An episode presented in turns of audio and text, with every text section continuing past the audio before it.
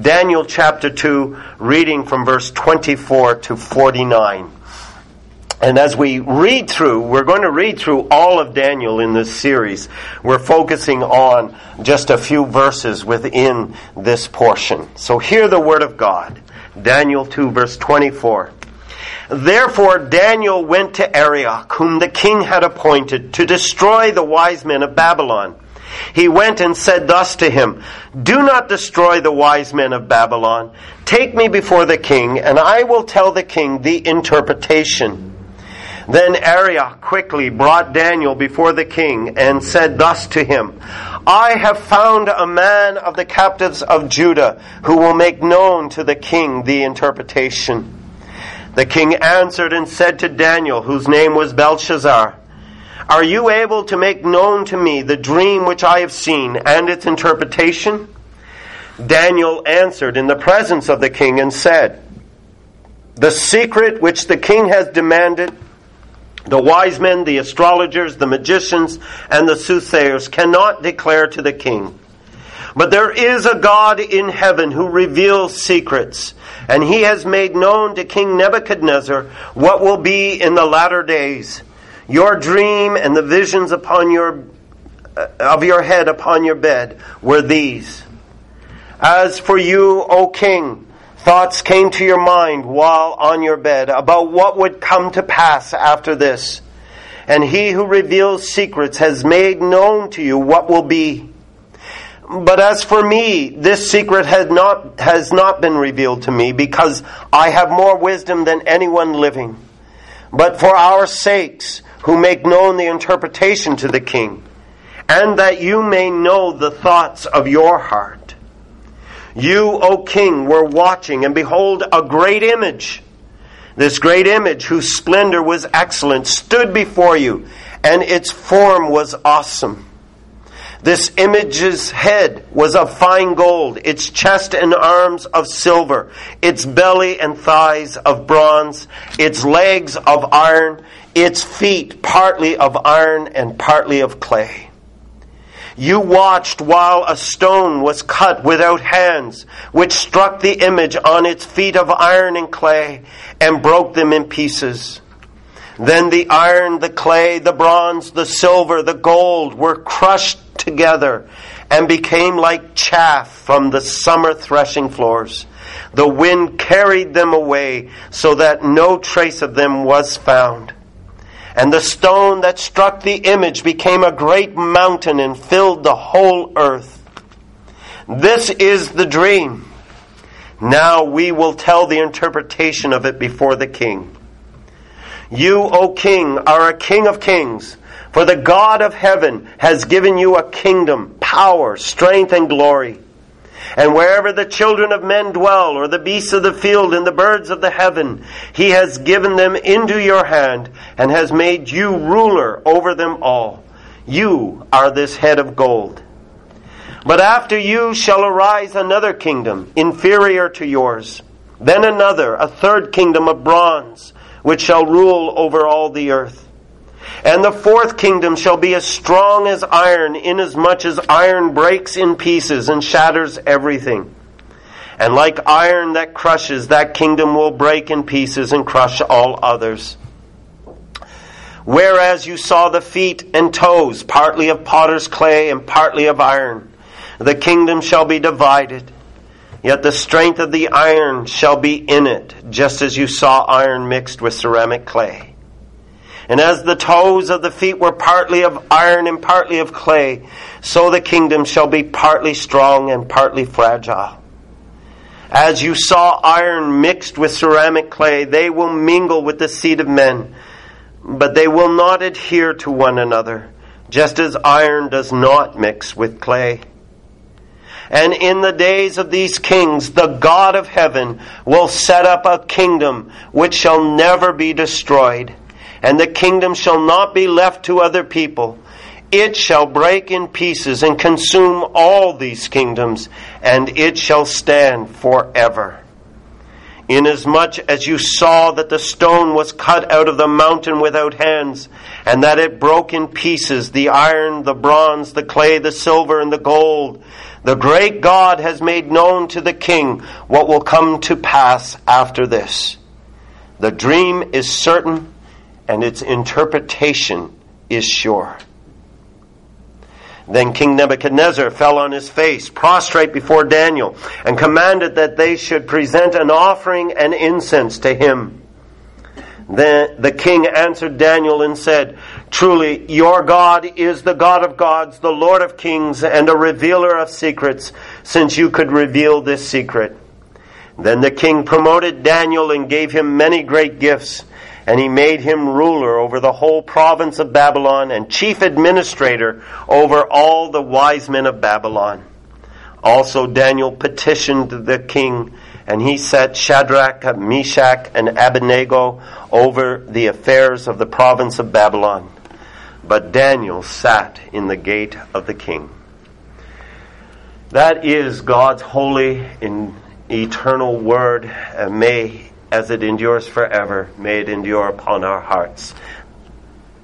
You know, I was thinking as we came to this text how many times, in particular in the New Testament, there were these kingly rulers who had a familiarity and yet hollow regard, even at times contempt for the Lord, Lord Jesus Christ, who didn't uh, respond in like manner as King Nebuchadnezzar did here when he heard of this king that was to come and take over the kingdoms of the world. We gain a sense in which Nebuchadnezzar was affirming God as the God of gods and the Lord of kings, uh, a revealer of secrets. We gain a sense that perhaps there was a, a modicum of faith being expressed in his heart.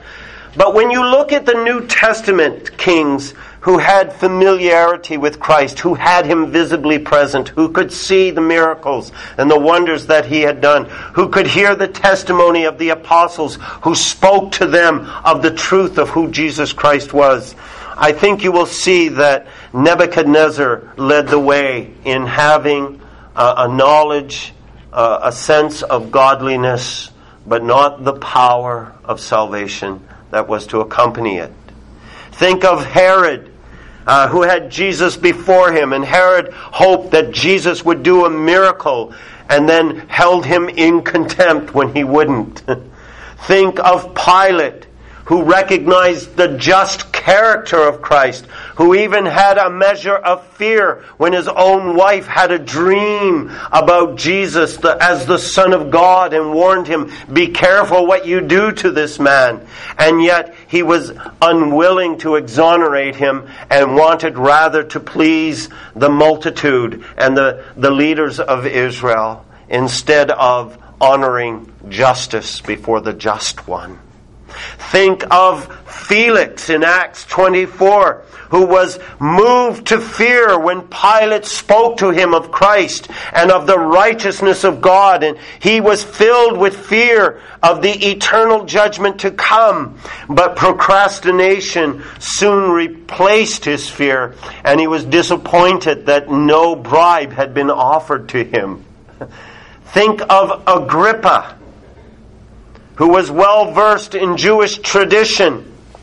And when Paul stood before him and laid out the gospel of Jesus Christ, he even said to him, You almost persuaded me to be a Christian.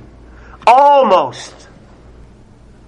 And though so religious, his unregenerate soul was unable to confess Christ Jesus as Lord.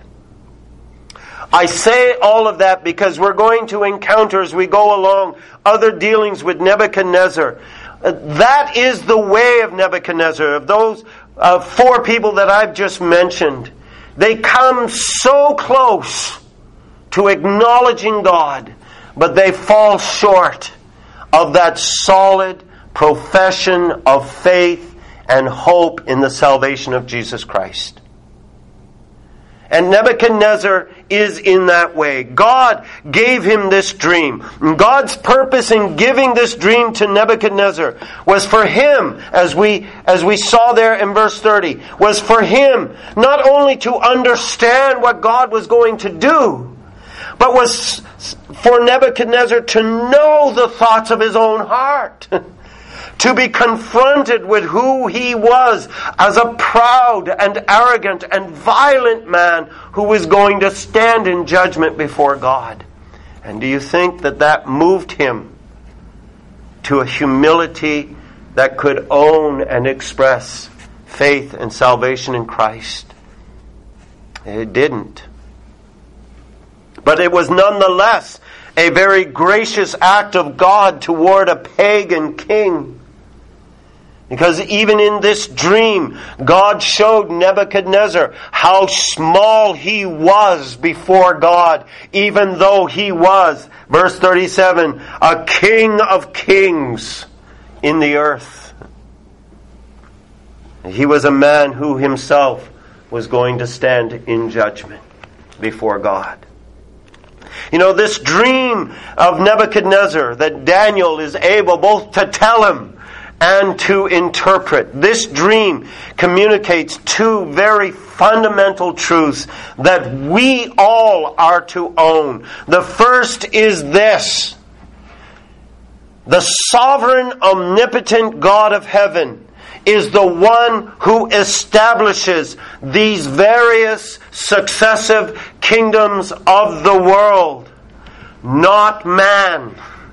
Even though man is establishing their kingdoms.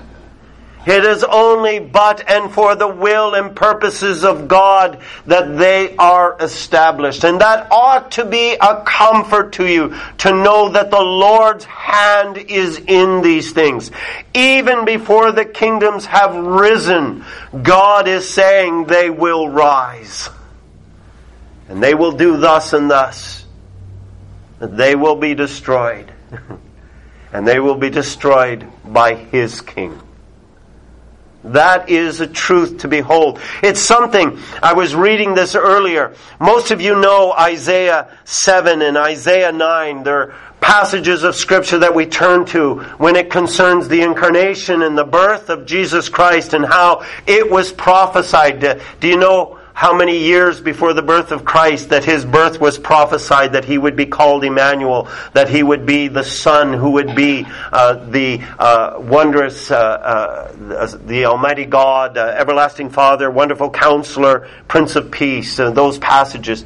Uh, those prophecies were given in and around 750 BC. Do you know what else happened in and around 750 BC, the city of Rome was founded by Romulus. that even as God is giving prophecies about his son who is to come, he is also the one who is ordaining that kingdom of iron that would become a kingdom of iron and clay that would be present and dealing with the actual person, the physical, fleshly person of the Son of God, the Lord Jesus Christ. My friends, we, we need to grasp this truth. The sovereign, omnipotent God of heaven is the one who establishes these kingdoms for his purpose, not man in all of his arrogance and pride. And the second thing that is communicated with this dream is that that same God of heaven throughout all of these successive kingdoms is ultimately at work setting up his eternal kingdom, which shall never be destroyed, but which, as you see in verse 44, it will come and consume and destroy all these other kingdoms. That is a truth to behold. You think of, of Revelation 11:15. The kingdoms of this world have become what?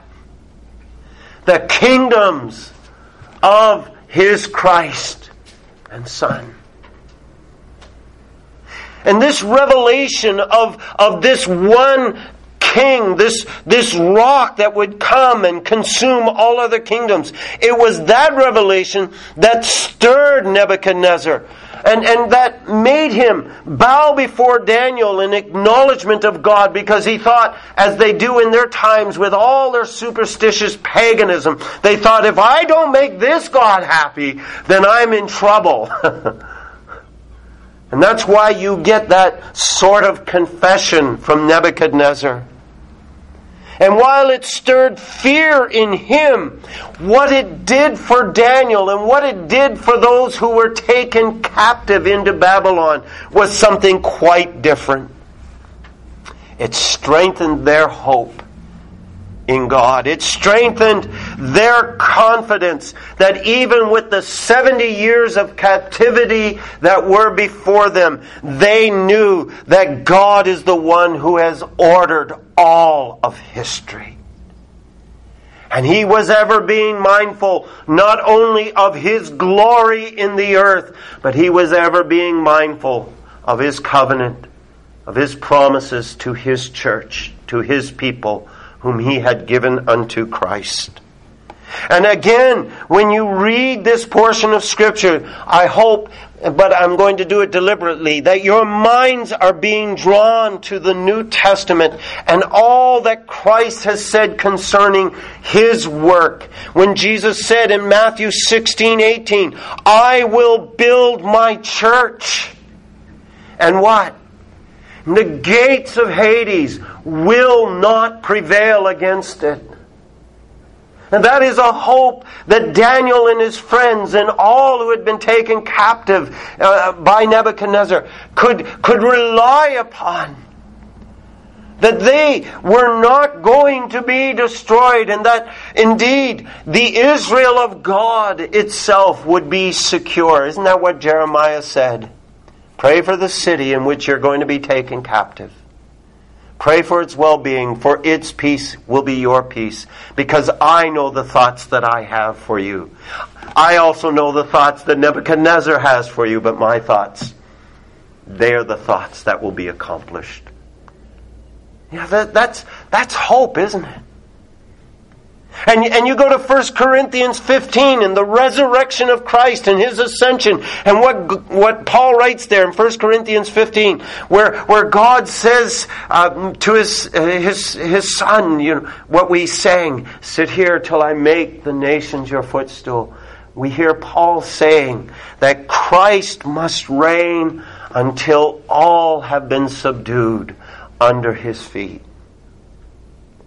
But that verse doesn't stand alone because there's another verse in the New Testament, Romans 16:20. For the nations of the world to be subdued under the feet of Christ, we are told that that that we are included with Christ in that.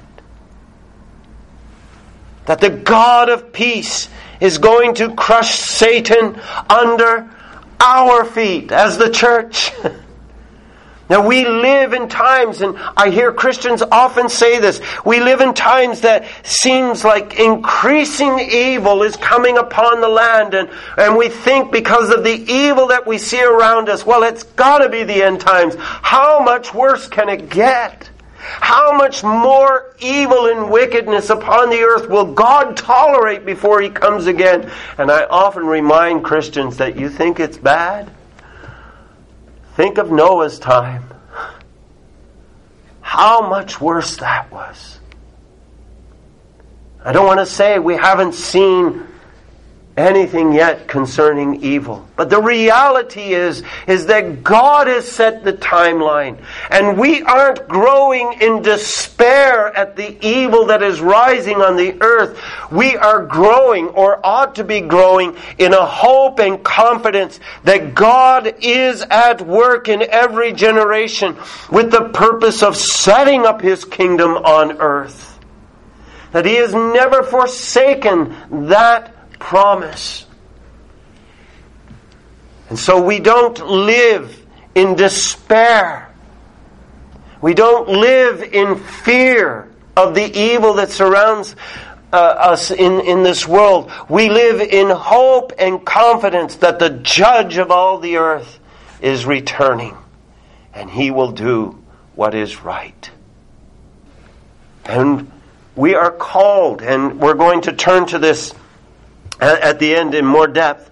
But you think about it in respect of Hebrews 12:28 when he says, "Since we know that we are receiving a kingdom which cannot be shaken. All the kingdoms of this earth are being shaken. Uh, we see that today, don't we?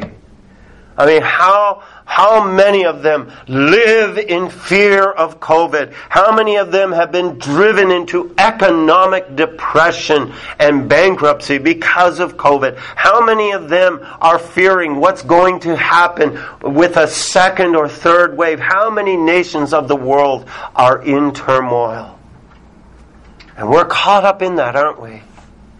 And we think, you know, we, we, we think and we hear of all the doomsday saying that goes on with this, but, but we're not. We're not living in fear. We're, as scripture says, Hebrews 12, 28, we're, as believers, as the church of Christ, we are receiving a kingdom which cannot be shaken. it is good that the kingdoms of this world are being shaken. Because they must come to nothing. And they must see that they are but mere men. They must see they are but a drop in the bucket before God. How many of them are seeing that? It's frightening to see that so, so, so few of them have done anything to acknowledge God in all of this. But we, how are we to be living as the Church of Christ? We are called to set our hope in Christ while we live in Babylon and to conduct ourselves with reverence and godly fear because we are confident that we are receiving a kingdom that cannot be shaken. And as you read about all of the turmoil of our day being met with the egomaniacs and, uh, dare to say, incompetent leadership, even as you consider the state of our country and this world, where is your hope? Where is your confidence? Where is your courage? It's in King Jesus. It's in His return. It drives us to longing and praying, does it not? Your kingdom come, O Lord. And I want you to see as well in this that the central figure of this revelation is not Nebuchadnezzar. It's not this image of, of man and, and uh, of the various kingdoms that are coming.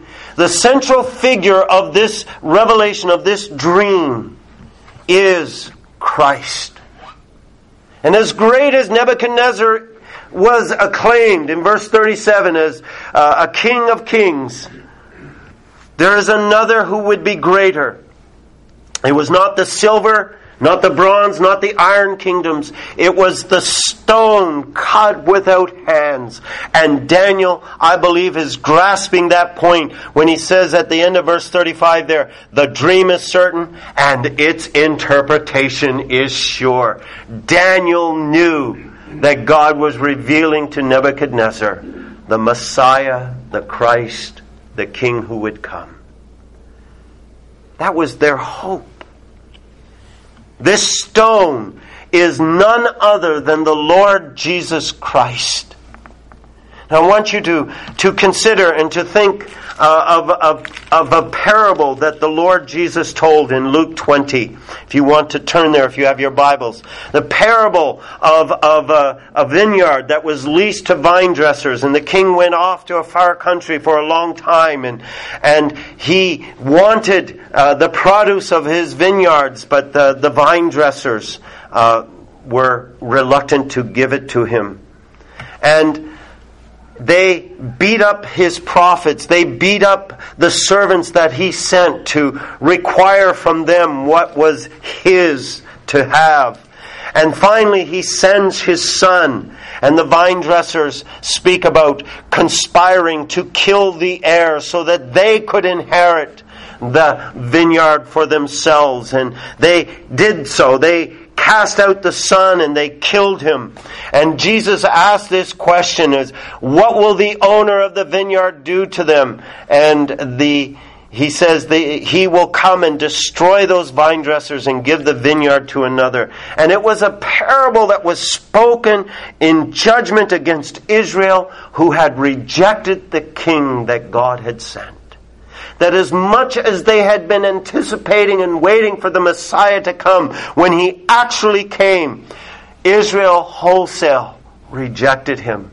And God said that he is going to give his kingdom to the Gentile nations. And, and, and there in, in that parable, in Luke 20, verses 17 and 18, Jesus makes reference to Psalm 118 in that verse that speaks about the stone which the builders rejected has become the chief cornerstone. Whoever falls on that stone will be broken, but on whomever that stone falls, it will grind them to powder. Can you not see Christ envisioning what this dream is all about as he is that stone that has now come? He is the chief cornerstone. And he has been made that chief cornerstone of the kingdom of God by the Father himself. And he is the chief cornerstone of that visible kingdom of God here on earth the church. Ephesians 2 19 and 20. We are built upon the foundation of the apostles and prophets with Christ as the chief cornerstone. That the kingdom of God that has come upon the earth in Christ is the church visible right now. And we are that representation of God's kingdom that is at warfare against the kingdoms and the nations of this earth. And, and that truth about the stone, which if we fall upon it will be broken, will be humbled, will be brought to that place of owning Christ as King and Savior, will be brought to that place where we are broken and become contrite before God and recognize we need to be saved from the coming judgment. But the other side of it is true, as Jesus said in Luke 20:18, upon whomever this stone falls, they will be crushed. they will experience the judgment of God. And this is what you see happening with this stone. And you take that parable that Christ told and you merge it here with Daniel 2. It, it shows something of the contrast that exists between the kingdom of God and His church and the kingdoms of this world. One of the contrasts that it shows is that the kingdoms of this world advance by power and conquest and wealth and prestige. But the kingdom of God that stone that comes and, and crushes the kingdoms of this world. The kingdom of God advances through the Son of God, the Lord Jesus Christ, the one who suffered and died, the one who, though rejected and despised by men, is sent by God to bring life to all who are broken by Christ. The church of Christ when Jesus says, I will build my church, he builds it upon the gospel to bring his salvation to those who have been humbled in their hearts before the mighty God, that his grace may meet them. His kingdom advances not like the world's kingdoms advance. But also, what this reveals to us is that the downfall of these kingdoms happens not because they lack military might or wealth or prosperity. Their downfall is spiritual and moral failure. Not one or the other, but the both of them together. Their downfall is that they reject the living God and his Christ whom they whom he has sent and so they fall in in more in moral decline. A rejection of Christ's lordship, a rejection of his gospel, incurs this, this immoral behavior, which incurs the hand of God's judgment upon the nations. As God's word says, righteousness exalts a nation, but sin is a reproach to any people. And when we understand Christ as this stone who is coming, that uh, to borrow Calvin's words, we as Christ Church always have hope, even in the darkest of ignoble times. We can hope because that stone has come. Christ has come. And he has come not with the purpose of restoring any earthly kingdom. He has come not to make a kingdom out of the USA or Canada or Britain or any of the nations of this world. He has come to establish the eternal kingdom of God, which is of power and glory. And we, the church, ought to know that. That stone will destroy all the kingdoms of this earth. And I think one of the things that we have to be careful of when we, when we see uh, this particular dream and we try to understand it, all too often, many people look at this passage in Daniel and they spend far too much time focusing on the identity of the various kingdoms that are represented by this statue. That is not why this dream was told, so that we could look at it and say, okay, Babylon is the golden head. Uh, the Medo Persian kingdom is the, the silver uh, body, and Greece is the bronze waist, and Rome is the iron feet. That, that's not the purpose of this dream.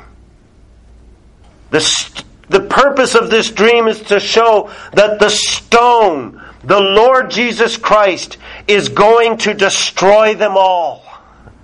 That's the purpose.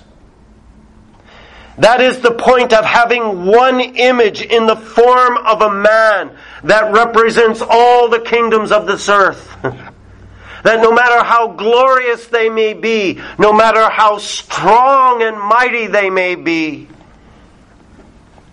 no matter how united they may be,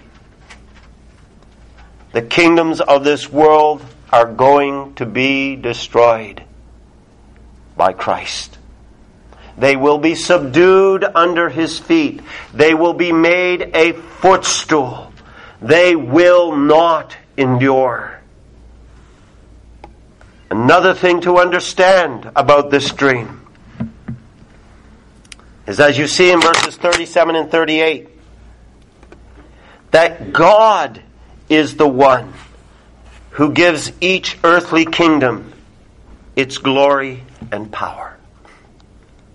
Now, that is something for us to note. The God of heaven has given you, Nebuchadnezzar, a kingdom, power, strength, and glory. He has given them into your hand, has made you ruler over them all. Do you think Nebuchadnezzar grasped that truth? I dare to say no. That there is also with that an understanding that decline is inevitable for all the kingdoms of this earth. You, you see it with this image there is a very transient, declining nature to all worldly authority. Every kingdom that came after Nebuchadnezzar was inferior to his in a sense.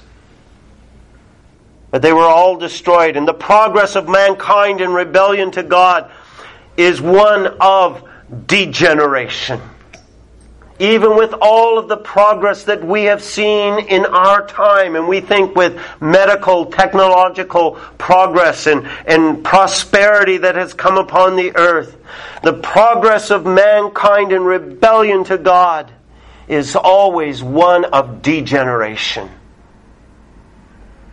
immorality, and God will meet it with his judgment. And when you consider this statue, the, the final kingdom represented by the iron and the clay, it's not only inferior in glory, it is inferior in unity and power and purity. And that's something for us to understand about the nations of the world today. I think it's one reason why I'm not afraid of global unity, even if I don't like it. Because man's attempts to be one and united together are always going to fail. Because the only true un- unity of humanity that can be had in all purity, love, and integrity, it can only come in Christ. It can't come by any other means. Because the heart is in rebellion to God. And, and, and you, you see this, you understand. Babylon, it was not simply destroyed by the Medo Persian Empire, nor was the Medo uh, uh, Persian Empire destroyed simply by Greece, nor was Greece destroyed by Rome. They were all destroyed by that stone that was cut without hands.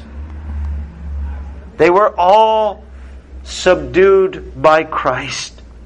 And when you read there in verse excuse me, verse 35, when it, when it speaks about these nations being so destroyed, their destruction is so complete, they become as chaff in the wind. Verse 35. Doesn't that take you to Psalm 1?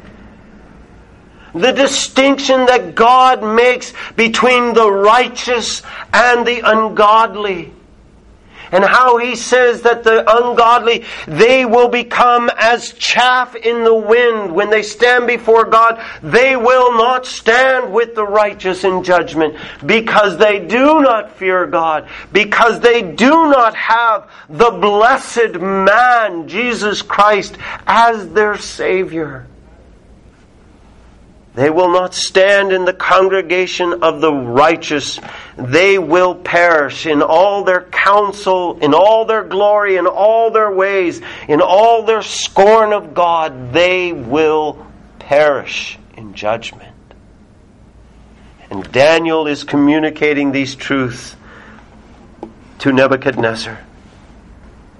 You see, we sang it this morning. You see why Psalm 146, verse 3 says, do not put your trust in princes, nor in any son of man in whom there is no help. You know, I know we, we have a, an election happening uh, in the U.S. this year.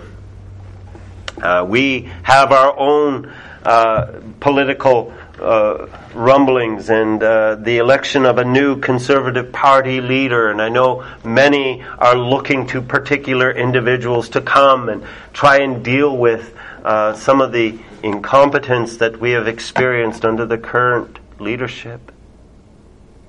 But our, our, our, our help is not going to come from any son of man.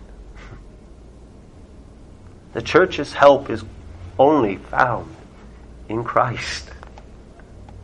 And, and that is something that, that we need to see from this dream and apply it even to our day. That our hope isn't for someone to, to come up within the nation of Canada and suddenly be the savior of Canada and leading us forward into a new righteousness and a new way of living.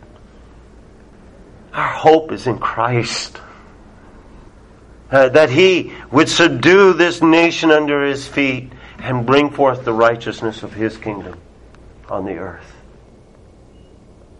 We need to look beyond that politics of our day in those ways. I'm not saying that the politics of our day isn't important. Yes, it is.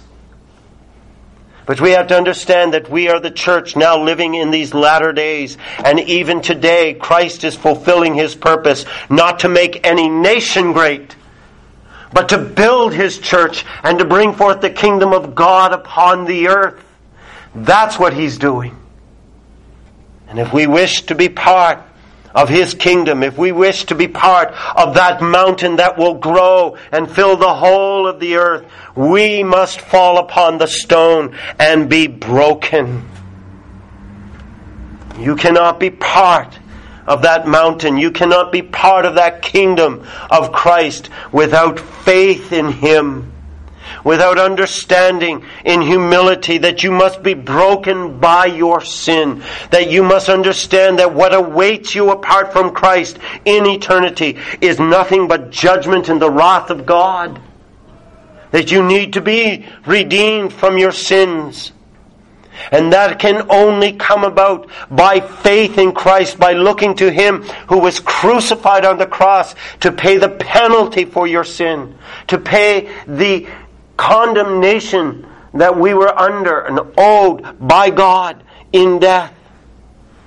And to understand that in Him only is cleansing and forgiveness and new life received. We must fall upon that stone. We must believe in Christ. We must repent. And in doing so, we are found in that kingdom that cannot be shaken. And if you have not done that, understand that that same stone will crush all upon whom it falls.